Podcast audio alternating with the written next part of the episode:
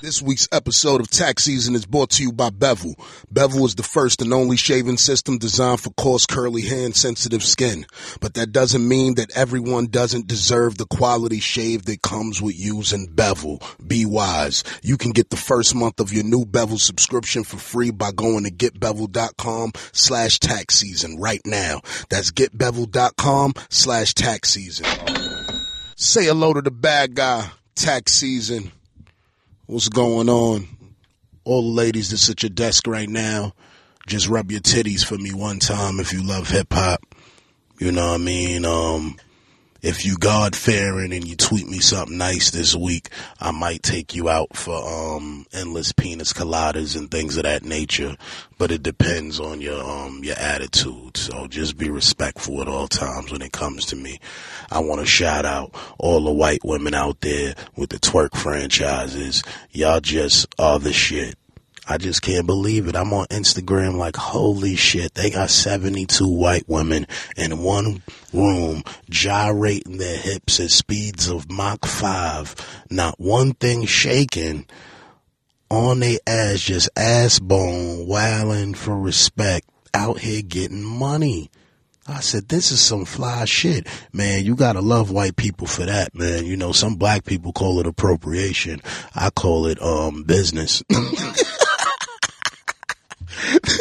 Niggas see some shit, they gonna steal it, run with it, and, and feed their family, nigga. Go feed your family. That's what's wrong with y'all black bitches. Y'all bitches was being selfish, knew all the twerk moves, wanted to just keep doing them in your bedroom when you could have taught some other bitches. Now all these white bitches out here with twerk franchises and shit, feeding their kids and, and donating to soccer teams. Jesus Christ, man. Shout out to Young M.A. Just caught that 33K with no contract out there. That was very Brooklyn like. It, it, it really reminded me of Brooklyn. I felt like Big smiled from his grave when that happened. You know what I mean? So, um, shout out to her. You know what I mean? Shout out to this um Dominican slash Puerto Rican engineer slash Arab engineer who keep peeking his head in me. I want to check his browser because that's what I do now to these niggas when they approach me wrong. I just be like, yo, come here, let me check your phone real fast. Check their browser because you never know what type of porn these niggas be into, and you never know when these motherfuckers want to convert. You understand?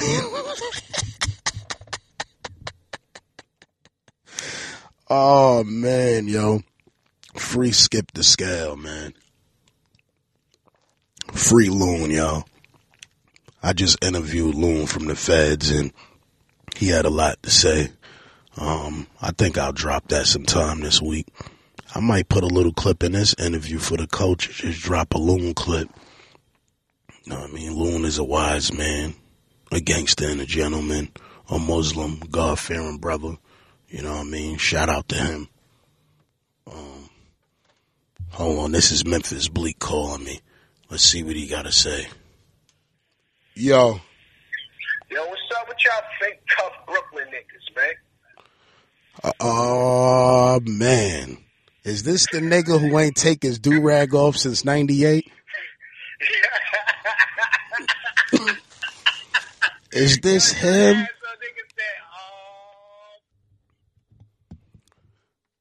Yeah, that was this nigga Memphis Bleek calling me in the middle of my show being disrespectful knowing I was recording at this time. But what could you expect from a nigga who ain't took his do-rag off since 1994? You know what I mean? Shout out to Memphis Bleek.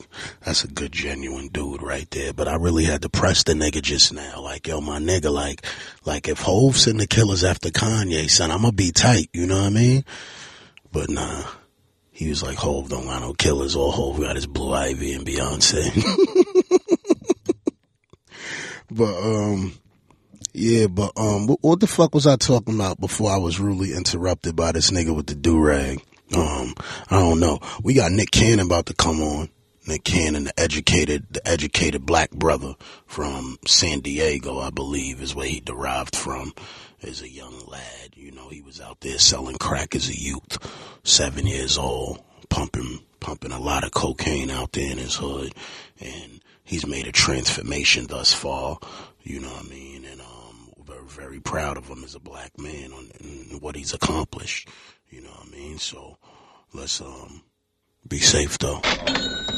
Shout out to UN Athletics for always supporting the tax season podcast. Make sure you go get your new colorways today. The holidays are approaching very fast. Go get your Kwanzaa color sneakers. Go get your Latin King colors. Go get your blood colors, your Crip colors, your Neta colors, every color they possibly got. They even got MS13 colors. Shout out to you and Athletics. for supporting tax season and make sure you go there to get 15% off. The code is tax15. Use tax15 to get 15% off. UNathletics.com. Say hello to the bad guy tax season. Nick Cannon has just walked in the building. Yeah. Nick, what's good, beloved? Hey man, come on, my G. I'm just this is an honor and a pleasure to sit with you, man. How you feeling, man? I'm I'm definitely honored, man, by um sitting here with Nick Cannon, man, a, a young black entrepreneur, a conscious brother, a brother who's still furthering his education, Yeah. a brother who walks around with a turban. Explain the turban, man. Man, it's my crown. It's my sovereignty. You know what I mean? I'm trying to recondition the mindsets in our communities. You know what it is. It's, you know, bro, brothers start reading books and, and understanding. Yeah. you gotta get that, uh, t- uh, reading the lessons and all that. Uh-huh. and, and honestly though, man, really, it's just really just to embrace the fact that, yo, we, we kings, man. And, and, and understanding that, like, there's so many cultural aspects that all started with us. You know what I mean? And it's, uh, it's funny, man, cause we got everything from the Moors to the black, black Israelites to, mm-hmm. you know, to the brothers in the nation to, you know, the, the five percent, everything. But it all, when you look at it, it all stems from the greatness that's what's within the black man and our melanin. So, mm-hmm. you know what I mean? I'm just really trying to just be, be a cat out here that, that really lives that. You know what I'm mm-hmm. saying? And, you know, I could do, I, I, I, it's many facets of what I could do. You, you know, you're going to see me on America's Got Talent, but you're going to see me protesting in the south side of Chicago too. You know what I mean? So it's, it's just really just letting people know that, you know, we royalty. King. Yeah, yeah, my king. Nick Cannon. You grew, you grew up in, uh, you from San Diego. Yeah, yeah, yeah. Southeast. What, what, what is San Diego like exactly? San funny. Diego not that far from LA, right? Yeah, no, I saw Southern California, but it, it's it's funny because people always get people get California mixed up in the same way they get New York mixed up. Mm-hmm. Like they don't know the difference between Brooklyn and the Bronx and all that stuff. And it's kind of the same way. Like San California is you got the Bay up top. Then you got Sac in the middle. Then you got L.A. and then right beneath L.A. is San Diego. So, and and it's the closest one to the border. It's the closest one. It's the one where the drug trade really pop off. You know what I mean? With Tijuana. Shout out and- to all my players in San Diego. yeah, yeah. They, like when- during that time in the eighties, that and Rick Ross and all, they was moving through Dago crazy. So, um, uh, it, it was, uh, you know, it was interesting growing up around there, man. You know, one thing I don't never want to do, I'll never be that dude that be trying to glorify shit and trying to make it look like I was Yeah. tougher than I was. I mean, I'm, I'm from there. I'm still from there. You know what I mean? I, I still got property. I still, my, my family, all that's still there. So, I think that's one of the things that, like, you know, especially in the in the black community where we, I remember seeing you growing up, Yeah. and I remember people like, yeah, Nick Cannon is corny, and I'm like, word, Nick Cannon is corny. That nigga's a cornball, and like, I had to really get to, you know, age of maturity where I was like.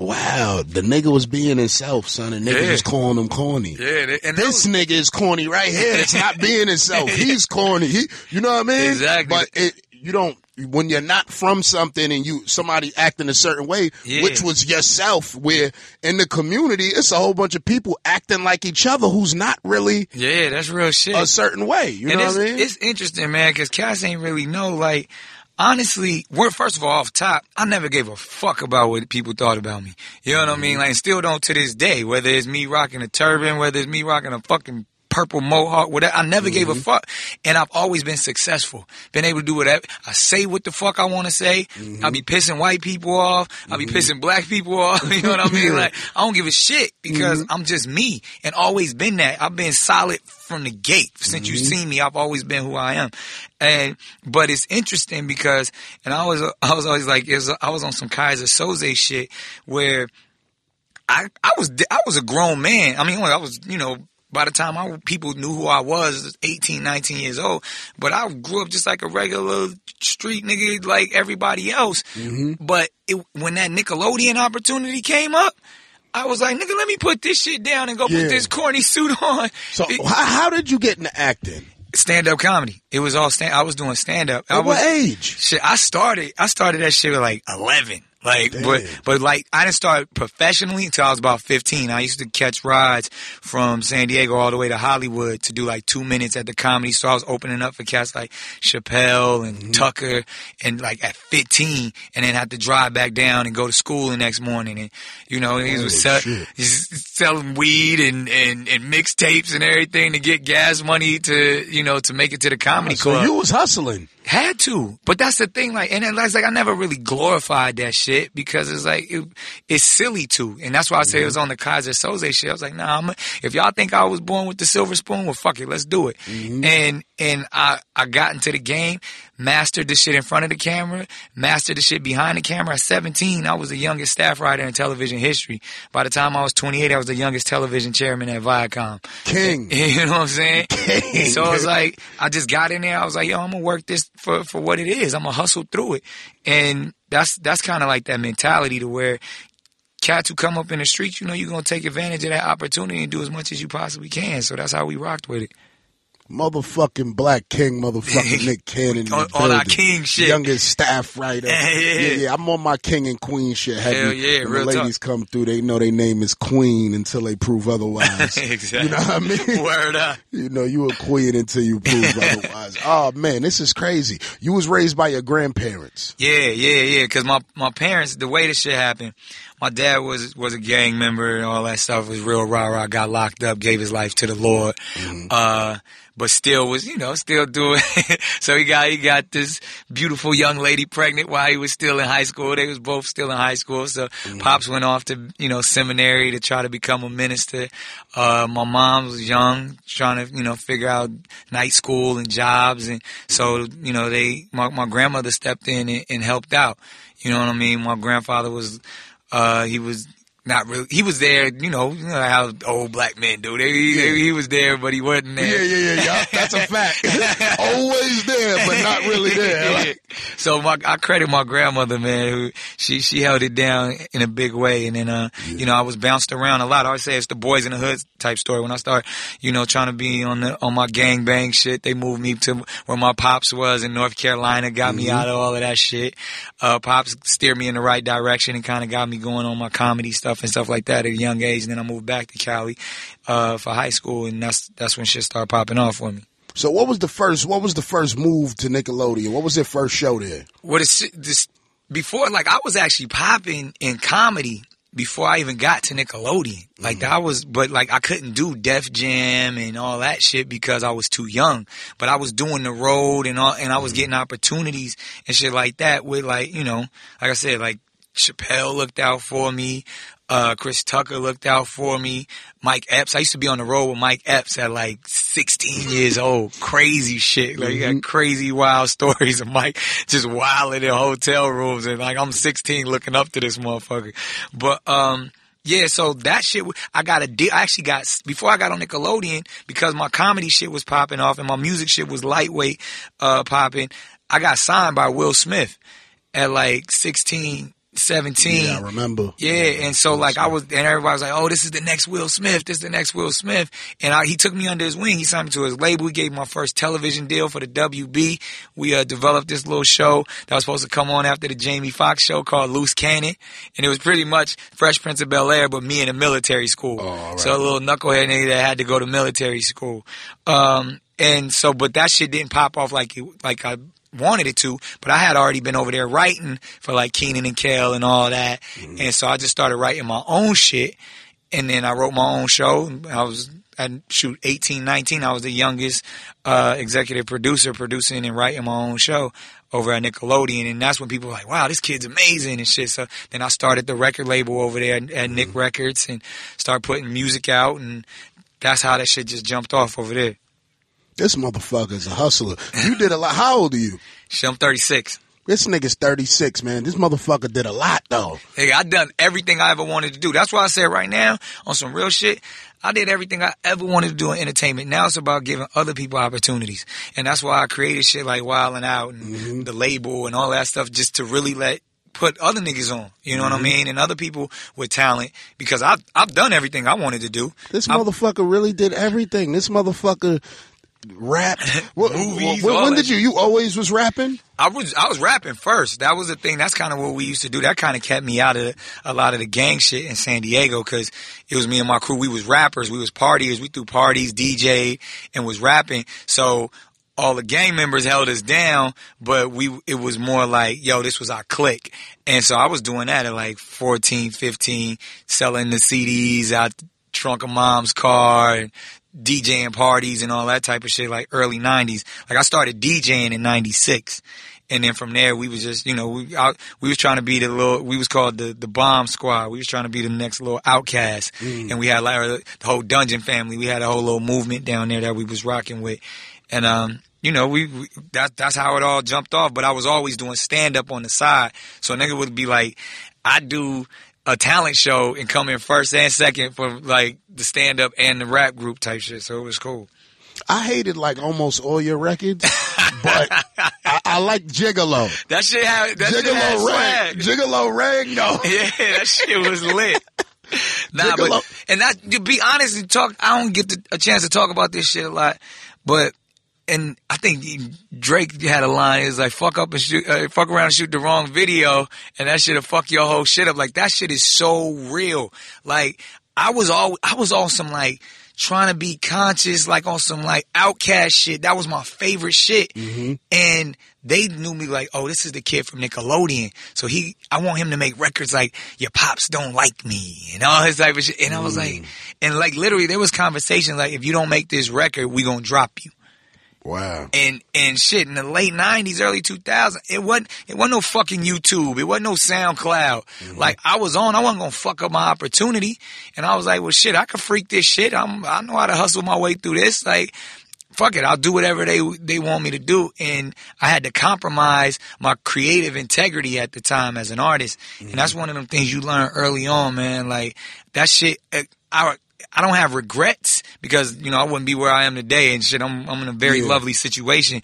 But if I could do things differently as an artist early on, man, I wish I would have stuck to my guns and made the type of music that I was a fan of, opposed to like what the organization and the corporation thought I was supposed to be. You know, having me remake Parents Just Don't Understand and Your Pops Don't mm-hmm. Like Me. Like, I ain't want to do none of that shit. But you know, you needed that stepping stone. Yeah, and and the bread was lovely. So mm-hmm. you know, I'm 18 years old, driving around Range Rover house in the Hollywood Hills, and you know, shit, I I came from nothing. Mm-hmm. So I was like, all right, well, fuck it, I'm gonna be this. That's crazy that you say that because I really was under the impression that you was like like born rich or some shit. yeah, niggas always think. Word. I think it was. I think it was because of the Will Smith thing. Once you Yeah. hear it's like Will Smith and niggas Yeah. a kid, you like you you just rich. Like, Yeah. you know what I mean? Nah, that shit. And then I fucked the money off. You know what I mean? And, and was broke and had to go right back to the hood. Damn. Lost the, the whip, all that shit. When did you lose it all? probably like 19. Mm. And Will and all they told me, like, don't go buy all that jewelry and cars and shit. And like, the, the show's not guaranteed. I was like, fuck that. I'm with Will Smith. Shit, you got a range. I want a range, Yeah. nigga. Like, and that shit didn't get picked up, nigga. That shit, I was I was just telling somebody that I said a lot of artists getting direct competition with like they bosses and people that's Yeah. around them. Yeah. So they be feeling like they gotta buy that shit. And it's like you can't afford it. You got the money to get it, but you can't afford it. you can't it. afford it. That's real shit. That's real game right there. That shit is crazy. Yeah. Um, I I just watched your Breakfast Club interview the other day. I was like, oh shit, like that shit was hard. Like I was like, I really didn't even know that you was like so into like the shit I was into. You know Oh, what I mean? I was like, yo, I was like, yo, perception is a motherfucker. Because if you see a motherfucker doing one thing, Yeah. you would really think that. You know what I mean? That's And who that person is. You see a nigga on uh, America's Got Talent with shiny shoes on and shit. You don't know that, you know, uh, I'm one of those dudes Mm-hmm. No, that you don't think they would let a motherfucker on America's Got Talent that's even trying to speak a little bit of knowledge. you Yeah, know what I mean? yeah, that's real. So that's like a blessing in itself. It's Real like talk. that nigga out here finessing. Yeah, that's what it is. You Keyser Söze. Let's yeah, go. nah, you, yeah, yeah. I'm, I'm, I like that now. Yeah, it's starting to rain truer now. Like more, the deeper I think about it, this, this nigga Nick Cannon is in disguise. I was like, yo, I could get that? This All right, nigga- nigga, let's go. Them niggas got a, a a messenger from Muhammad on the stage. this nigga's NOI. Yo, how do you feel about religion? Man, to me, religion is rules, honestly, and, and ultimately, religion is just how how man uh, dealt with their conversation with God and uh, or the Most High and how you see it. And ultimately, when you look at all religions, it's ultimately the same message, but it's told through a different language. It's told through a different culture. Uh, and I always say, like, my first my, my first language was Christianity, but I speak many spiritualities. I'm mm-hmm. fluent in many spiritualities, just in that sense to where obviously we grow up in you know most black households you come up and you got to go to church with big mama and you sit mm-hmm. there and i always had questions man i was sitting there like well, I'm supposed to believe this this Bible that this white man gave us. Who is King James? And uh, mm-hmm. you know what I mean. So I would get into it, and especially I come from a my dad's a minister. You know what I mean? My, mm. my, and, and so I'm questioning him. You know what I'm saying? Like, why do we believe this? And why do we got to give this person money? Like, so I'm getting all of this game from the preacher, man. So I'm seeing the bullshit too. I'm seeing the theatrics too. I'm like, man, that ain't, that ain't God. You know what I'm saying? So I saw that. And one thing my pops told me, you know, he, he allowed me to find the relationship for myself. So then what I started to do, I started to study other religions. I started to study Islam. I started to study, you know, the, the beliefs of Buddha and, and getting into all of this stuff. And then once I really found out, like, man, it's a lot of this stuff stems from the same place. Yeah. You know what I'm saying? But Like the same moral code. yeah, and and it's just like, all right, well, how do we get to it, and and what happened before the religions, and and before everything was separated, and that's really the, the core in which I try to get to. So I'm definitely not religious. I, I feel like that's some mind control. You know, uh, you know, like we. They always say they like the business. yeah, it's a business like a motherfucker, and they like it's about farming people. And when you think about like you got your cattle over here, you got your cattle over here, and like all right, we know we we tag them. We know what their birth certificate says. We know what their belief system is, and they're worth this amount of money. Christians are worth this.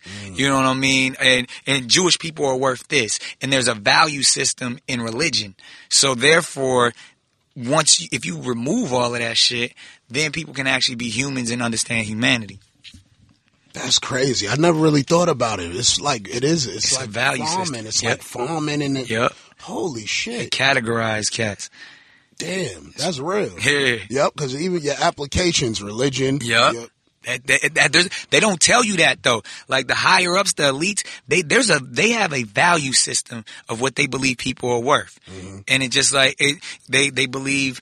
You know, Muslims are, are, are worth this. They believe Jewish people are worth this. They, be- and it's actually, it's documented. It's all mathematics. I mean, you understand, like, you mm-hmm. know how, to, when they break that shit down, uh, and they, and, and they trying to get to that, that, that moral code of, of what they believe is a moral code, mm-hmm. It's they believe that they're better than us. And I get into that conversation, get should get too deep, but it's like the, the eugenics mindset. You know what I mean? Like they put us in, in these categories so they can control us. Mm-hmm. You know what I mean? They used religion to control us. They they u- they they they use religion in a way of fear. Like if you don't do what we say, if you don't eh, trust this belief system, you're gonna go to hell. Mm-hmm. So motherfuckers got scared, and once they got scared, they could control them because then they feel like this book is is the, the the power that can move these slaves around. This week's episode of Tax Season is brought to you by Viceland. Late night TV just got darker. Desus Nice and the Kid Mero have landed their own late night TV show on Viceland, the new TV channel from Vice. It's called Desus and Mero. Late nights at 11 p.m. You might know these guys from the Bodega Boys podcast. You might even know them from Twitter. Apparently, Twitter people can get TV shows too. This is not your typical late night show. No white guys named Jimmy. No A-list celebrities selling their movies. No scripted jokes. No band. Just two guys from the Bronx giving you their takes on the culture, politics, sports, entertainment, and other subjects they don't really know anything about. You might know and Mero from being on tax season. It's one of the most legendary episodes. If you never heard it, go back and listen to it. Watch the show because Mero has mad kids. Desus loves sneakers. They're funny and other late night shows are corny. So watch Desus and Mero on TV on Viceland every Monday through Thursday night at 11 p.m. Go to Viceland.com to find your channel and check out some free episodes. The brand is strong. I always said, I said, how do, how do us niggas, right? how do us niggas come from Africa Right. and then we believe in the same religion as them. Yeah. The uh, uh, uh, The. Europeans. Uh, yeah. How, how did this happen exactly? Like, Mind control. and that's what it was based on. Yeah, they said we're gonna give them this book. We're gonna let them. We're gonna scare them. You know, because we see that they're they're they're educated people, mm-hmm. and they're not they they're not scared of anything. But if we can show them that we overpower them with these weapons, these diseases, and all that stuff, and then we say it's it's divine, that God did it. And if you if you be good, if you listen to me, you'll get the good stuff and you'll get the fruits of your labor once you die. Mm-hmm. That's said that nigga. That's game like a they they finesse that shit so fly.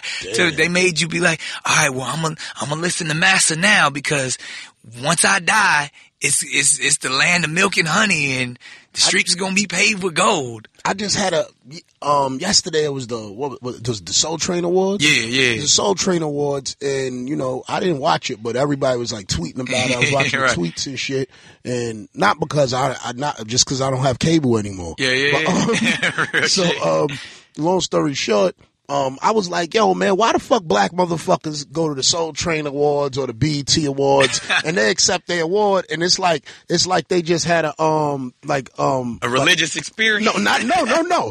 Oh, they have the religious experience on the white show. Oh, right. But on, on the black show, it's like they just had student of the month. Like, All right. Oh yeah. Thank Good you. looking. Yeah, thank you, yo. Shout out to what's the name. You already know. They don't embrace that shit. It's like why we don't celebrate our shit? Like it's our culture, man. We want to be accepted by others. It's that mm-hmm. mentality, man. It, it, they they beat us down so much that we understand that this ain't our system. You know what I mean? We understand we operating in their system. So when they acknowledge us, it's a oh master said we good. Mm-hmm. We know we we know we the best, especially amongst each other. It's like when you hooping with your niggas, you know you nice. Mm-hmm. You know what I mean? You know your neighborhood can ball, but then with if a college scout come and, uh, or you know and say you nice, then that that get those type of accolades and those the oh they I must be better than these people because I know we all great. But when I get handpicked and said and and the elite say I'm good, that means more to me for some reason, opposed to our own saying we good. And that and a lot of that has to do with that that crab in the barrel mentality as well too, mm-hmm. because we've been beating each other down so much because there's been so much competition. They separated, they made us fight each other. Yeah. They made us hate each other. So therefore, we trying to make it out instead of building up. You know what I mean? Mm-hmm. Like that. If you look at every other culture, they build their communities collectively mm-hmm. until they're so powerful, until they have so much strength that everybody eating. We just like we just want to make it out. yeah, we just want to. We want to shoot our way out, and then mm-hmm. I don't know what was in it, but I got out. You know what I mean? It's that it's that runaway slave mentality. You know what I'm saying? Opposed to like I made it, I'm good, I'm free. Where and and, and that that's not our fault.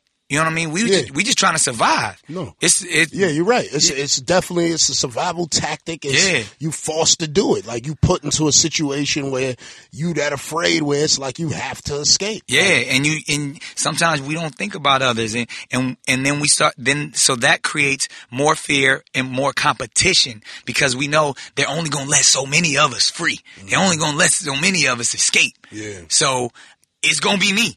You know what I mean? I don't care about everybody else. It got to be me, and that that's that's destroyed our community too, then man. they abandon themselves completely. That's why That's when I heard you, when I heard you on on Breakfast Club, I was like, wow, like I never thought about it, but I just never knew either that you was like in touch with certain things. Yeah. Because some people they get so yeah, once they crib get too far, they they don't know They what's don't- going on. they don't wanna go back. And They I- lose I, touch. understand it. That's like if you coming outside your crib every day and you're not seeing yellow tape or seeing somebody die or seeing crackheads or you don't see it. Yeah. So you eventually feel like it don't exist no more. exactly. Nah, that's it. And that's that's one of the reasons why I'm constantly in these communities, and I feel like too much is given, much is required. And I'm a I'm a cat. I came up in a way where I, I did a lot of dumb shit. I was a dumb little kid, like trying to be rah rah, and by the grace of God, I just didn't get caught out there.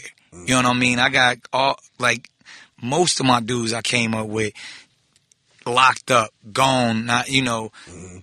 No longer with us, you know what I mean? Or still, it's still in the street struggling. And it's just like, yo, I was blessed enough to make it out.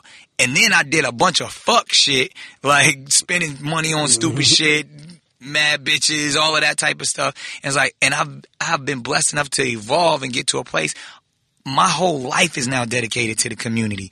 Even, even no matter how much money I continue to make, I want to die broke. I want to die broke in the sense that I've given all my money back to our communities. Uh, I've built community centers, children's hospitals. That's, that's my goal. As long as my family's good, you, like you said, you can't take this shit with you. You know what I mean? You don't never see a Brinks truck following a hearse. Like that shit is just like, so if I can enrich my community, that's the reason why I went back to school to, to one, show that real wealth is knowledge because that's some shit they can't take away from you. Exactly. And that shit you, you, gotta feed them. Yeah. Like people, like a lot of people, like I don't know. People, a lot of people get the mis- uh, misconception from me. I guess because I'm aggressive. So people, people be like, "Oh yeah, tax, you be doing this, you be doing." And then after people listen to my shit for a little while, they be like, "Yo." You was talking about some shit. Real shit. And I'd be like, yo, listen, I joke a lot, but Yeah. I'm still conscious of what's going on. And I'm like, I, I try to feed motherfuckers the medicine through the candy. Yeah, and that's- because exactly. everybody not going to just be listening when you coming deep to them. Like, Real they a- shit. they in a, these niggas drinking lean, they partying, and you They just come over there shit. like your black king. Listen, they like what? they don't want to hear that shit. They ain't trying to hear that shit. But that's that's why comedians and, and, and dudes who uh, who are humorous, they the real geniuses. N- mm-hmm. Understanding satire, understanding like just how you said how to deliver a strong message in a sweet way. You know what I mm-hmm. mean? Where, where you educate niggas, they don't even know they getting educated. Exactly. You know what I'm saying? Like that, like that coming from that space. Like I feel like that that anointing has been put on me in a way to where I have such an optimistic view on life that I can say the tough shit that most cats can't say. I'm I walk in the room and they're like, oh, he's so friendly, he's so non-threatening, but I'm gonna still say the same shit my nigga was gonna say to you. you know what I'm saying? Uh-huh. On some That's real shit real, like yeah. that. So it, it's like that's that's how if I if I got to get in the door that way, then that's the way I'm gonna do it. Mm-hmm. That's just how we do, it. and and I made a lot of money along the way doing it. What's your beef with Planned Parenthood, man? I heard they going I heard they was gonna ride on you. Like, it's gonna ride on me. nah, but that's it's, it goes back to exactly what we've been talking about, and it's funny. Like a lot of people thought I was coming at them like like on a, on some a woman's movement stuff. Like one thing you never heard me say, you never heard me say the word abortion. You mm-hmm. never heard me speak on anything about a woman's body. I didn't even say the word woman. Mm-hmm. You know what I'm saying? Because I can't speak to that. I'm a man. I don't think the government or anyone else should be able to tell a woman what she can or cannot do with her body. Mm. I'm not in that fight. I'm not. that- I'm not a woman. I can't mm-hmm. speak to that. But what I can speak to are the facts and the fact that Planned Parenthood was all about eugenics. Mm-hmm. When you think about Margaret Sanger, the founder uh, of Planned Parenthood, she said she wanted to exterminate the Negro race. Mm-hmm. And she was going to do that through sterilization. And they were going to call that birth control, even the word control, from birth control, population control, mm-hmm. what, whatever you want. They wanted to control us.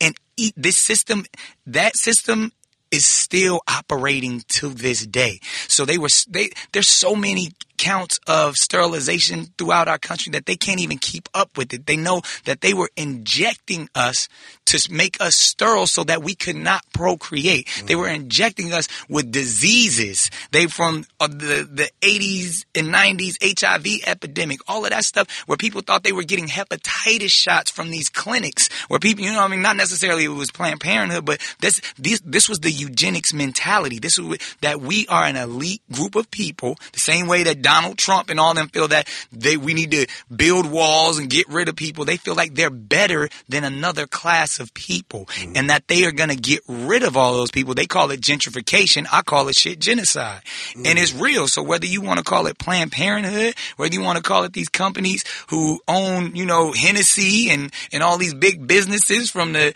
you know, you know what it is from the Rockefellers to the Bilderberg to the, mm-hmm. to all, this shit is real shit, but we don't want to pay attention to it because it's too difficult to consume.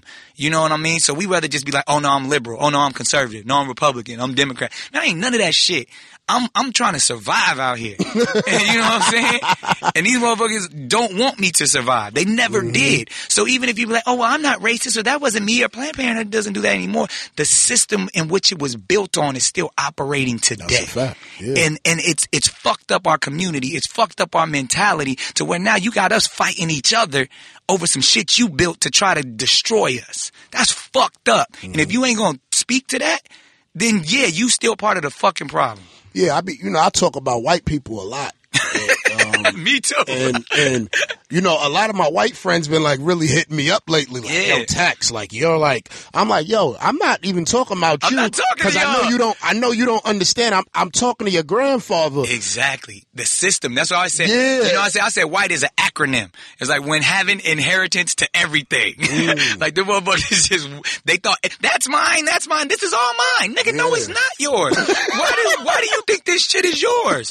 You came over here just like me, motherfucker. Uh-huh. But it's like, uh, and like James Baldwin put the shit the best way. He said, he said, white is just society's metaphor for systemic power them motherfuckers who got the real power, them secret meetings that motherfuckers be having. Mm-hmm. You know what I mean? The people, the, the, the money. Like, don't think that, you know, these votes i- influence the dollars. No, the dollars influence the votes. The policy is built on currency. You know what I mean? It's the motherfuckers with the real money that make you think, oh yeah, let's make them think they got a choice. Nah, you still gonna be oppressed either way because the motherfuckers with the money is gonna look out for the other motherfuckers with the money. yeah That's just real shit. that's just how the game goes is how it is. So get as much money as you can, get you some land, mm-hmm. learn how to get your shit And- and- agriculturally and- correct. and, fuck you a Bilderberg there it. Get you one of them Rockefellers you, and, and- and go all the way up. yo word to mother y'all niggas I was how do you feel about all right this, this shit this might be five questions go know ahead. um You know, we talk about anything. how do you feel about Trump as a person Uh, I've only had the chance to meet him a couple of times, and they were, you know, he wasn't he, he- wasn't the friendliest motherfucker in the world. You know, he mm-hmm. felt I felt like he, he had an arrogance, and most successful motherfuckers are arrogant as shit. Nigga got his name on every fucking building. This nigga put his name on every fucking Yeah. thing.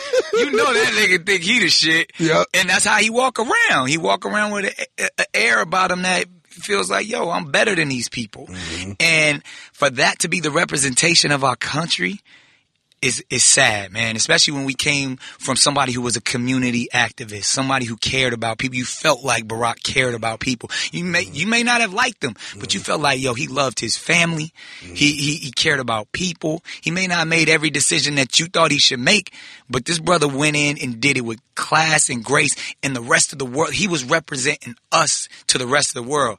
Now we got this wild motherfucker with his name on every fucking thing. a wild rich hillbilly right? Like that just think he the shit. Like Yep. that's our president. If and that's how the rest of because Americans we get a, a a arrogant mentality that we think it's all about us. Mm-hmm. It's a whole nother world going out there. Everything you got on, everything we operating on right now is made in China.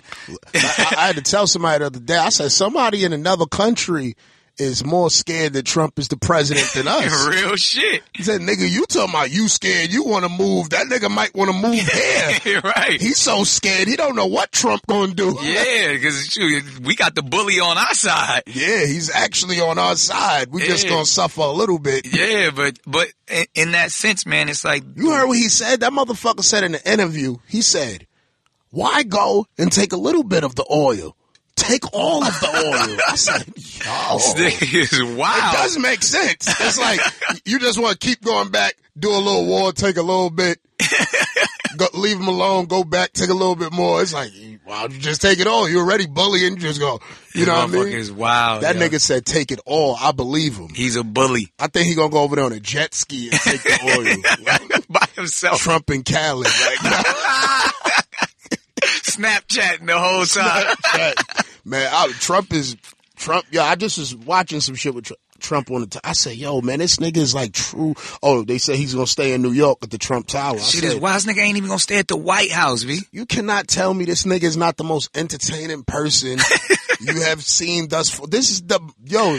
Our he is taking the cake for everybody we have ever seen, from O.J. Simpson to motherfucking any infamous person in the world. He has just took the cake This nigga is still trolling on Twitter. on Twitter. the president of the United States, Talking free shit. world.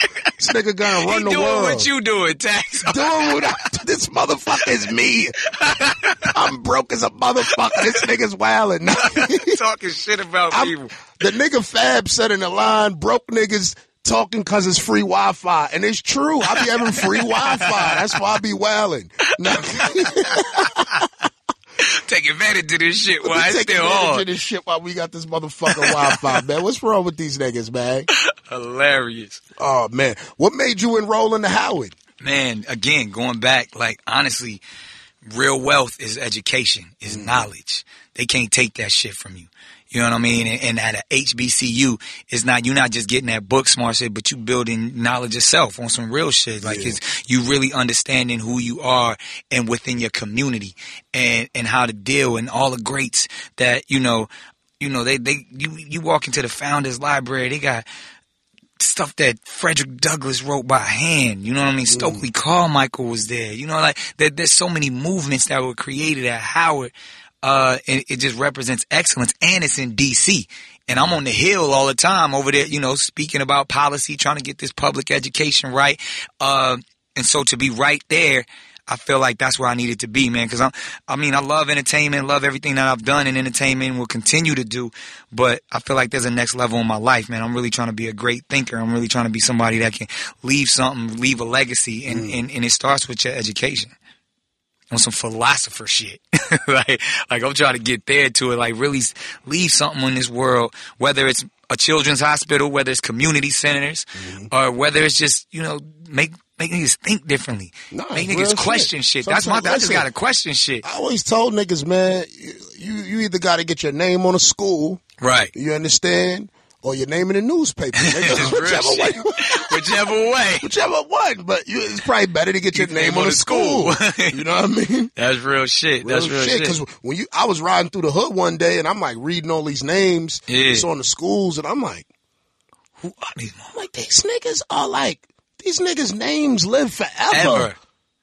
Ever. Forever. That's where I'm trying to be. Like, don't be that nigga who name ain't live forever. Exactly. I, would, I want the kids to go to Nick Cannon Elementary, Yeah. and that's another part of the reason why I like to I I I, I document my thoughts Yeah. online because I'm like nigga when I die these shit's still gonna be relevant. Real talk. What I said is still gonna be relevant, so That's I'm gonna live on. You dig what I'm That's saying? smart. A lot of motherfuckers die as soon as they die. Yup. Don't be that nigga. Don't leave shit. Legacy is is forever. And that's what we trying to build. And that's what niggas don't even like. Niggas want to ball out right now, but don't have their affairs in order. You know what I'm saying? Mm-hmm. Yeah, real shit. You know what I mean? And you was a baller, but now your kids got to struggle. You know what I mean? Over some dumb shit. You could have, you could have, you could have had a will. You could have had some life insurance. Mm-hmm. You could have put something aside. You could have, you could have put a, a fund here for this and for that. Today's episode of Tax Season is brought to you by Bevel, multi-blade razors, skin removal creams, improper shaving techniques. Don't let these things happen to you, beloved. Life could definitely be better if you make wiser choices and wiser decisions. Bevel's end-to-end shaving system includes a pre-shave oil, badger brush, safety razors, blades, shaving cream, and a cool and restoring balm. And if you don't believe us, believe the difference you'll see when you introduce Bevel into your life. Bevel is dermatologist approved proven to reduce and prevent razor bumps, discoloration, and irritation. Nine out of ten customers come back month after month to make sure they keep getting that Bevel blessing. And you can't come back if you never got here to begin with. So make sure you get your Bevel today. Today and not tomorrow. Today, procrastination is like masturbation because in the end, you only fucking yourself. Go to getbevel.com slash tax season to order your Bevel today and get the first month for free. That's G-E-T-B-E-V-E-L dot com slash tax season to get your first month of your Bevel subscription for free. Yo, black people got a problem not getting life insurance. Man. Yeah, man. It's you know what it is. We got niggas that sell crack. Exactly, and I'm the ones who needed the most. Nigga, you get the life insurance, beloved. Shit. Exactly. Put that back in the streets. Once you go, Christ, son. Flip niggas, it. Niggas got four Benzes, die, and then pop up with a GoFundMe the next day. I'm Right. like, wait up, nigga. wait up. You just threw 10000 on, on Bernice, nigga. right? What And, do you, and and you GoFundMe? and you can't pay for your own funeral. Word. Bernice ain't even post the RIP for you. All that money we threw at it. Jesus Christ. Let's get back to the community. Yo, pass me a water, beloved. Yeah. Thank you, man. Let me take a little swig Nah, do your thing. We people. get into it. That's what it is, man. I've been seeing a lot of people with that water. What, what is that? Uh, shoot, you know me. I got the kidney shit, so I got to make sure I hydrate. I drink two gallons of uh, water a day, and it, it's usually if it's ionized and alkaline. That's what you want. You know what I mean? It's just mm-hmm. really, it's just the energy, it's the charge. It's kind of like a battery. You know what I mean? It's oh, a balance in it to where it's like it really gets to the cells and actually makes it pure. And in the sense where it's like they say it goes as far as like curing curing cancer and disease and stuff like mm. that if you drink the right amount of water. But yo, man, water is the Do secret to life. Yeah, I do. Um, I used to juice four joints a day when I was sick, you know, with the kidneys and all that. Uh, now I'm like one a day. What happened with your kidneys? Nigga, I was just going too hard, honestly. You Oh, know you what I mean? working hard. Yeah, yeah, and um, not not doing. You know, I had a morning show and all that shit. Not sleeping, straight from the club. Not, Not drinking. eating right. Yeah, not hydrating. Thinking I was in shape. Nigga, looked like I was in Yeah, shape. that's what I be telling niggas. Niggas Yeah. be think because they slim, they good. Like, I'm slim. I'm Nah, that won't be the case. So, Mm-hmm. uh, and what ended up happening, I had kidney failure, and then they found out be- what caused it is that I had lupus, and it's like lupus nephritis, and it's like lupus is where you you got an overactive immune system. Mm-hmm. So my shit was just always going on some ADD shit, and when your immune system is overactive, it starts to attack your own organs, and it started to attack my kidneys. So I had to get they reboot it and make you go through like chemo and all of that shit, and you know every once in a while I got to go into the hospital and recharge and all that shit. Was But that, is chemo um painful? I mean, it's a process. That shit is the bullshit because it do shit like make your hair fall out and mm-hmm. make you real weak. It make it take your What happens a lot of times, it takes your immune system so low that other shit fucks you up. You get mm. other type of infections and other attacks because the chemo done tore you down so much, and that's when people be passing away. Like they'll do the chemo, mm. and they won't make it because something else happens because their immune system was so low. Mm. So that's the times where you got to be like the most careful and kind of quarantine you and people. You know what I mean? You can't be around people that are sick and stuff because that your shit is at its lowest. So I've had to do that shit a couple of times. It's and it's not mine isn't as intense as like cancer chemo. Like that's that stuff is super intense. Mm-hmm. Like mine, you know, like I got to get a couple of treatments. I don't like them shit, so I only only get them when I absolutely have to have them. So mm-hmm. you know, I've had them a few times since. So you changed your diet and all that since Hundred percent. 2012, they put me on this shit called a renal diet. That shit, man, I couldn't have no processed food, nothing with sodium in it, no vitamin K. That means that's all green shit. So I was literally surviving off of like Ensures and carrots, like like for like a whole year, like just trying to you know eat right. And then as I got better, I could start eating stuff again. And you know, so now I ain't I ain't too strict because I was like, nigga, you only you only live once. You Yeah, on this yeah, fucking yeah. diet and walk out and get hit by a fucking bus.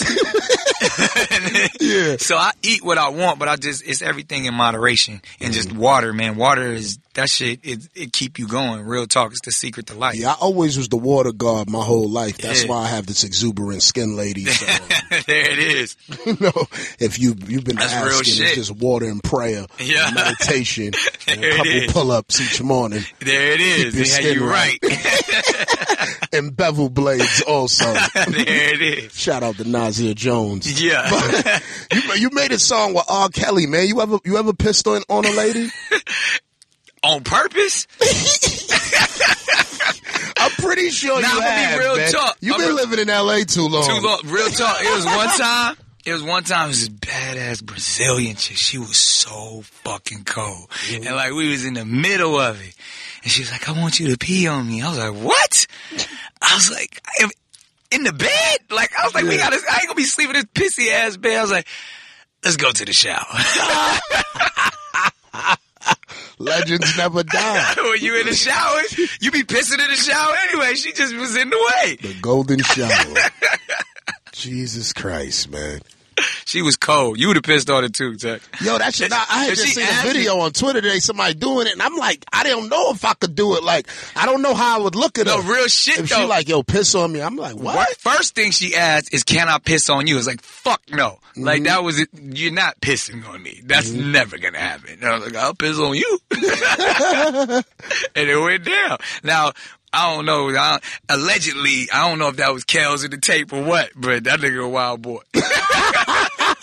That was definitely motherfucking. that funny shit you trying to say it wasn't him. Nigga standing right next to a platinum record. Nigga said, nigga said it was Avant. like Hey, I love you. I love you, Kels. Oh my God, son. That shit was wild. Yo, my niggas. son. Allegedly. Jesus, allegedly.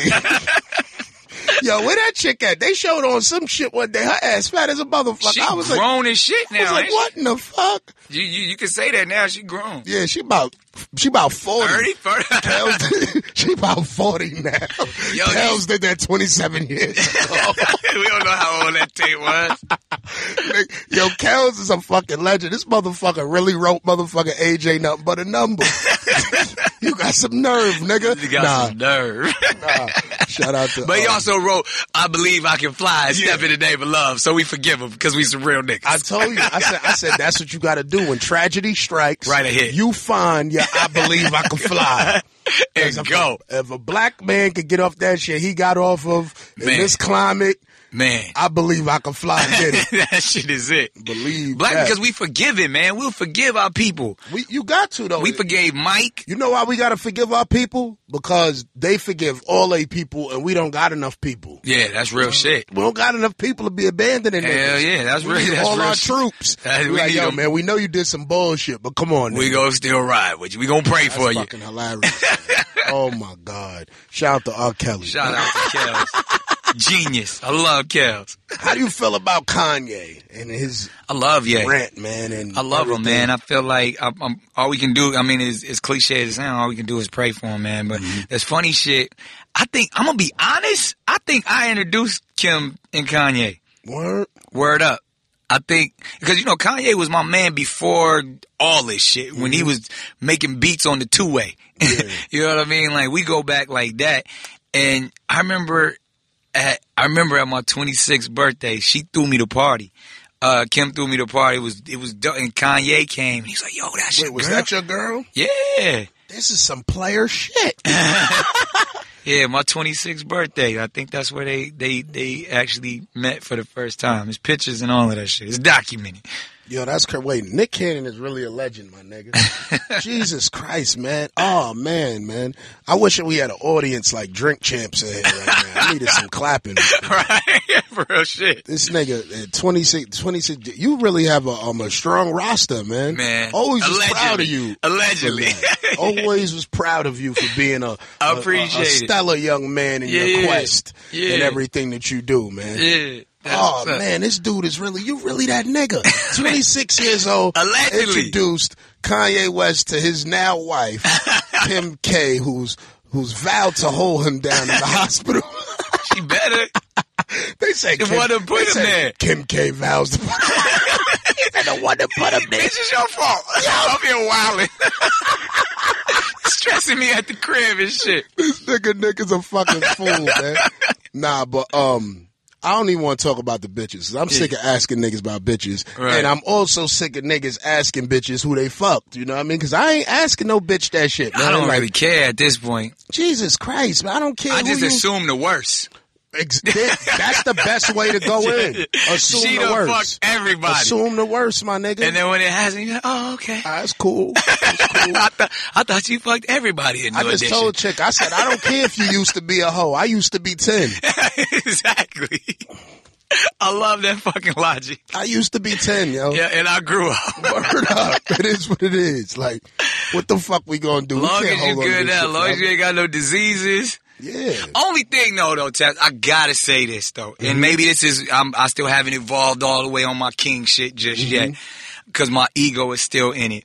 It's hard for me to be handcuffing a chick and walk in a party and know that eight, nine of my niggas smashed, Mm. and they done had her all kind of which ways, and I'm up here trying to treat her like my queen and my flower. I could understand the and mental block. nutted on her face. I could understand the mental block that happened in that quest, That'll nigga. fall. That I so, and that's why one. I don't think I'll ever be in a fucking relationship ever again. I just that's I'm just quiet for that. Yeah, but I honestly feel like if if it's somebody that I'm gonna be cuffing and I want to be a queen, she got to be from somewhere else. She got to She got to be. Even if you was a if you was a hoe in Idaho, you don't- in North So Dakota, you don't want knowledge of self. you don't want knowledge of herself. I- yeah, oh, yeah, exactly. Keep me ignorant and that shit. No, but honestly, like, we joke around, but if you really trying to find that queen, you you got to make sure that she's at least standing for something. Like that's to me, I salute any dancer, stripper. Like I love them mm-hmm. because at least they honest and open And about owning. and owning they shit. I don't like a fucking liar. That's actually even I've, I've been in situations where I'll take that back. Where it's like if I'm with a chick and I know. Man, it's a smash, but at least we discussed it. Exactly. So I done been put in situations so many times where you got me out here looking like a fuck boy because you done smashed half of these dudes Mm-hmm. Yep. Mm-hmm. and you ain't tell me about it. And I'm sitting here introducing and swinging hands and shit. Happy and I'm, shit. what the fuck, y'all? You start getting them vibes, Yeah, like- I'm like, what the fuck? Like, I remember one day a nigga pulled me to the side in a party, and this was some chick I wasn't even smashing, but I was just so hurt. Like, Yeah. nigga like, yo, my nigga, you were her? Yeah. I, I, was- I was, I felt disrespected from a couple angles. I Yeah. felt disrespected for him even thinking he could come to speak to me. Right. About doing that with her. Right. Then I was, I felt disrespected I'm like, bitch, you let these cornball niggas fuck on you. I'm Right. with you. Now Right. they thinking I'm with you. Right. I was like, imagine if I really was with her. Right. and then, like, man, t- I'm telling I've been put in that situation. Hollywood, that's all it is out Oh. I already know. So they, so all of them chicks, and they like just keep it thorough. If you smash, I already figured it out though. I'm like, yo, if a bitch look anyway half decent, Right. got more than three hundred thousand followers, Nick Cannon, Trey Songz, Chris Brown, Chris Brown, Drake, Drake, James Harden, Game, Game, and yeah, Odell Beckham. they all fucked them. It is just, it, you just gotta accept it, my nigga. It is what it is. and then butter shit that you can't buy. That's yeah. So it is. It just got to understand. Shout out to Tyrese. You know. Yo, real shit that I start out. First of all, I'll never be in nobody's DMs because that shit just had you super out of pocket. But I mm-hmm. only start following chicks with like 30,000 followers and less. Mm. Like, cause then at least that be from like obscure places. Like, cause then I at least, I, at least I'm talking to her. And even like, as I'm, ca- when I cast Wild 'N Out girls, mm-hmm. I stop going for the girls with the millions of followers. Cause first of all, they think they real celebrities. Oh my G. They, they think they, they think because they get 2,500 at the club Black King. Black King. and, and getting free bottles and, and 10,000 likes that they are a celebrity that they, and they think they better than everybody else. Yep. You can't even have a regular conversation with them. And like, I wasn't even trying to pop at you like that. Yeah, all- exactly. I was actually trying to give you an opportunity to actually really make some real money out here Mm-hmm. and actually be a, a, a real person in the industry opposed to just somebody who hosting parties on some straight, you know what I mean? So, but so I, I was like, I don't want nobody with 400,000 followers or more in my life because Mm-hmm. it just brings nothing but drama. If you really trying to get to know somebody, you find somebody with 12,000 followers who, who live in their They life. They still be humble. They only was on three flyers. They Right. still a little humble. Right? They still a little humble. Once they start getting on, Yeah. once they in V Live and Yeah, and all that. it's over. Aces, that's, that's, It's over, man. But that's the thing. So as I cast Wild 'N Out, and Mm-hmm. even like I said, you know, because there's criteria that you have to that for the network status. They don't want, you know, as, as much as I want every chick to look like, you know, she she from V Live and all that Yeah. type. They were like, you know, we have to have a balance and it has to be multicultural and everybody can't have breasts and ass all the way out there. So. I truly be looking I, for young women who actually carry themselves in a manner that is like, wow, we discovered them. You know what I mean? And she's so much more than just a pretty face. I want I want somebody with five thousand followers, but with a college education. That like we even got a couple of the Wild 'N Out girls that were in the military. It was like, mm-hmm. yo, that's something that's that's dope. You know what I mean? Mm-hmm. That kind of gives them a little bit more substance, and you're like, oh yeah, I saw her dancing in Houston. I saw her dancing in Miami. We got a couple of them too. Yeah, yeah. But it's like I want to make it to where it's a real process that we giving people real opportunities. That's some fly shit. I mean, Motherfucking Nick Cannon, black motherfucking king. This nigga. We gotta salute Nick Cannon more. We should give the nigga a statue or something. Somewhere, I appreciate that. somewhere of La Brea. Real shit. I'll take it. Nick Cannon is that. No, I went to um. I came to your bowling party in L.A. with Problem. Oh, yeah. I was like, damn. I said, this nigga Nick Cannon just hanging out in the bowling alley. This nigga kind of cool. Hey, did you come in? and it was the ch- Jesus we Christ. had them my in there. They was in there, right? they was in there. Nigga, that shit was like a buffet. this shit was like the most. This was like the Trump buffet in Atlantic City. Yo, my nigga, That's how we do. Anytime, and that be just that's just off the they text. was all different shapes, that's just sizes. that's off the text. That's just me. Like, yo, I think I, was want to go fake intimidated for ten minutes till I got my glory back. I was like, wait, uh, give me two more shots. What's up? I was back, but Yo, that's you too. I think the night before that, I was like, yo, I want to go roller skating. We had a whole. I rented out a roller skating. We had the whole joint lit.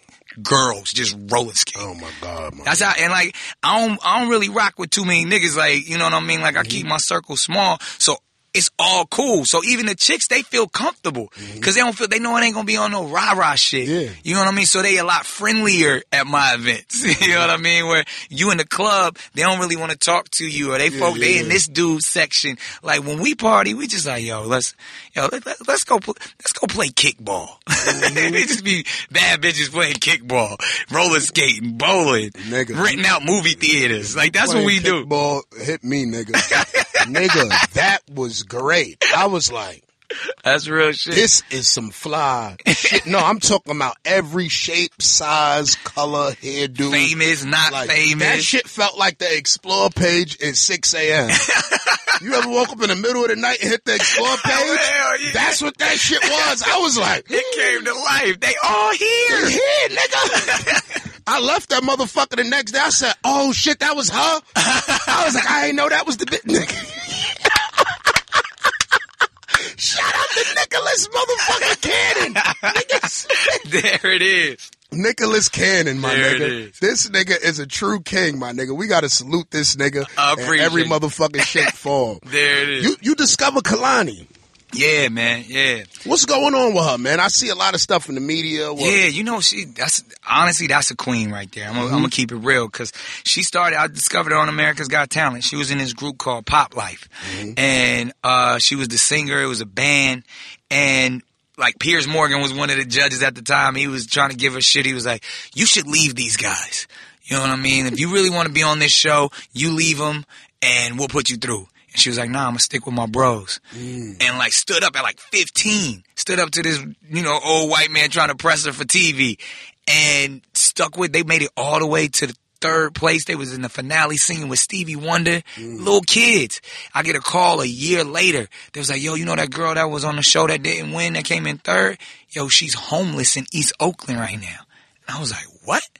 I was like, yo, we gotta go get her. Like, I can't, mm-hmm. you know, like they were saying she was doing bad, you know what I mean? Mm-hmm. And so, you know, I went out there, contacted her, her guardian and everything, found out that her pops had been murdered. You know, mm-hmm. when, you know, he was 18, she was a baby. You know, moms was dealing with some real tough stuff and you really just didn't really have nobody. Like, she was out there on her own. And I was like, yo, I'll make a deal with you. First, you gotta finish high school. And then I'm gonna get you to LA and uh, we gonna work on this music stuff. You're gonna be a star. And um, I got her down. She finished school. You know, we was having to go back and forth while she was finishing school. Put her in the studio for the first time. She had never written none of that stuff. She had just sang on the show. And then, you know, shoot, last year she got nominated for a Grammy. Like the rest is history. That's lit. Yeah, so we we still pushing, man. This like nigga's a fucking hero.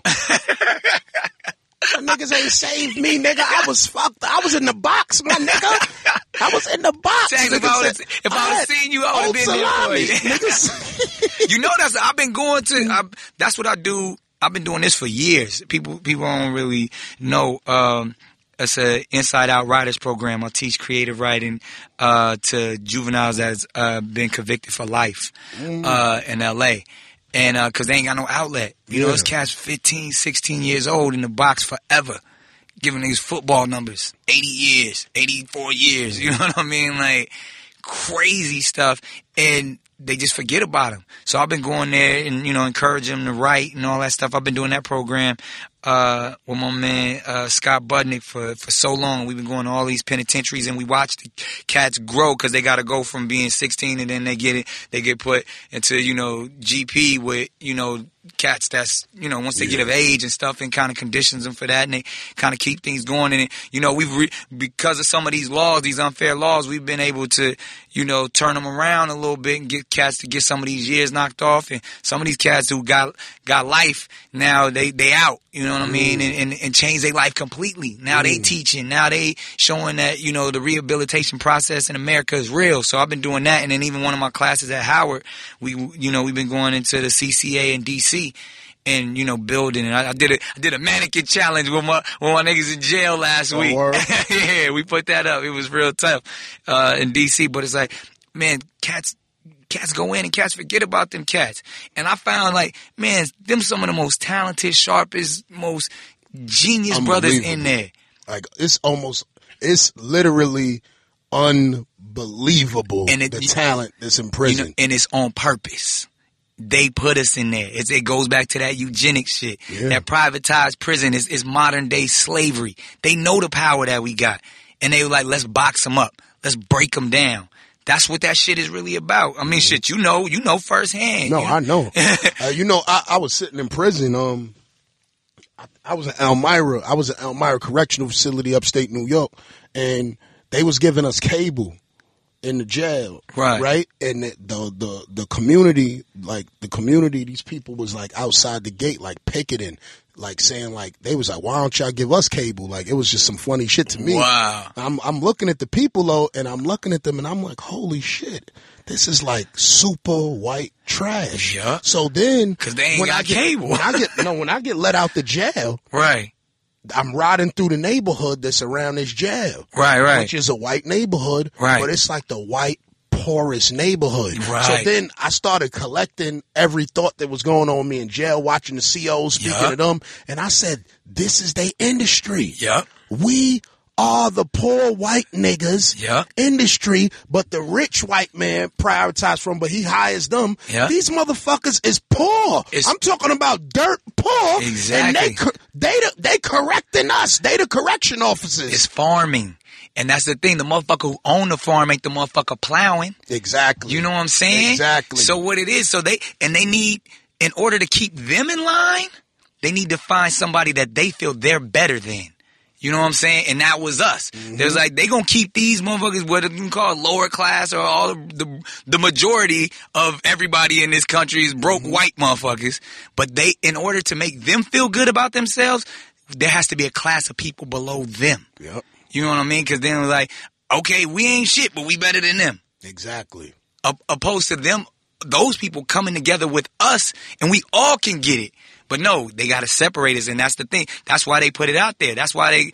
That's why they was out there picking And another thing is that what I found out was that they was using the, the people that was in the prison on their census. Right. So they could get More for the community. their community. Exactly. You know what I mean? So now they done jacked you completely. Took all your shit. Yeah, you done jacked you completely. Now they using you, Real shit. your fucking population of a whole Yep. bunch of niggas, Yep. cattle, Yep. and getting Exactly. extra shit into their community. Exactly. So it was like when I really realized it, that's when I really felt like I started like making a turning a leaf. Like, yo, man, fuck this shit. I'm Yeah. giving myself to these niggas. Like, Right. The, the these the people that's on Jerry Springer. Yeah. like they fucked each other's cousins and, You're right. and aunts and and and They think sex they better with than you. pigs. They- them people think they better than you. Yeah, so that's when it really started hitting me. I was like, this shit is deeper than Yeah. what we. But see, the thing is also is that we also put into that trap, which is poverty. You know, which is it's hard for us to get jobs, and we Yeah. still got to deal with our skin color to get a job. Or Real shit. A black woman still ain't gonna get paid shit At all. with four degrees. Right. You know what I mean? Real shit. I know black women out there with three degrees, and they ain't getting paid what you would think. What I was taught that degrees, Degrees do for you. your life. Nah, that's real. You know what I mean? So It's the system, man. It's set up, It's and, and it's not even that it don't work. The shit works perfectly. Yeah. This is how they designed that's that they designed motherfucker. it. Exactly. They set it up. That it- it's. I'm telling you, man, that eugenic shit is real, dog. Jay Z said that to me. He said America was the perfect business. Yeah, that's real shit. He said America was the perfect business. You got to figure out how to get in and get what you can get out of it. Yep. You know what I mean? Because it's desi- it's set up. If, if if you look at it, they designed that shit perfectly for them, mm-hmm.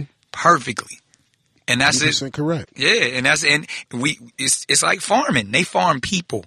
They categorize them. Mm-hmm. There's a certain value to the African American. There's a certain value to the lower class white person. There's a certain value to the Jewish person. And they they figure out community wise, okay, we're gonna keep them over here. We're gonna do this. We're gonna have we're gonna allow the police to be these people. Mm-hmm. The overseers can oversee these people, make them feel like they're in control when really you know, it, it's, it's it's the way they break it down. If you read, I've been studying that eugenics stuff, man, and What like, do you What do you major in school?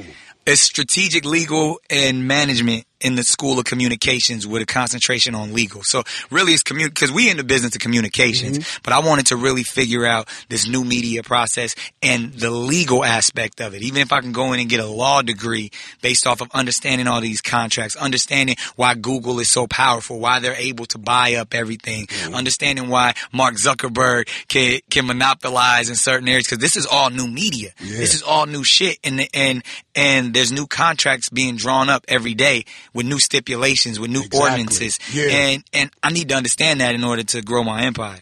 Mm. Motherfucking Black King. 5G. Motherfucking Nick Cannon, man. Beloved. I, I appreciate you, man. Yeah, I appreciate Come you. by tax season, man. Definitely Yeah. enlightening and enlightening brother, enlightening brother, man. And we gotta protect Nick Cannon. I Just know appreciate that, you. yo. I appreciate you. Be safe though. My tax God. season. Thanks again to Viceland for supporting this week's episode of Tax Season. Late night TV just got darker. Desus Nice and the Kid Mero, you know them as the Bodega Boys, have landed their own late night TV show on Viceland, the TV channel from Vice. It's called Desus and Mero, weeknights at 11 p.m. No white guys named Jimmy, no A-list celebrities selling their new movie, no scripted jokes, no band, just two guys from the Bronx giving you their take on the culture, politics, sports, entertainment, and other subjects they don't know anything about. Watch Desus and Mero on TV on Viceland every Monday through Thursday night at 11 p.m. Go to Viceland.com to find your channel and check out some free episodes. The brand is strong.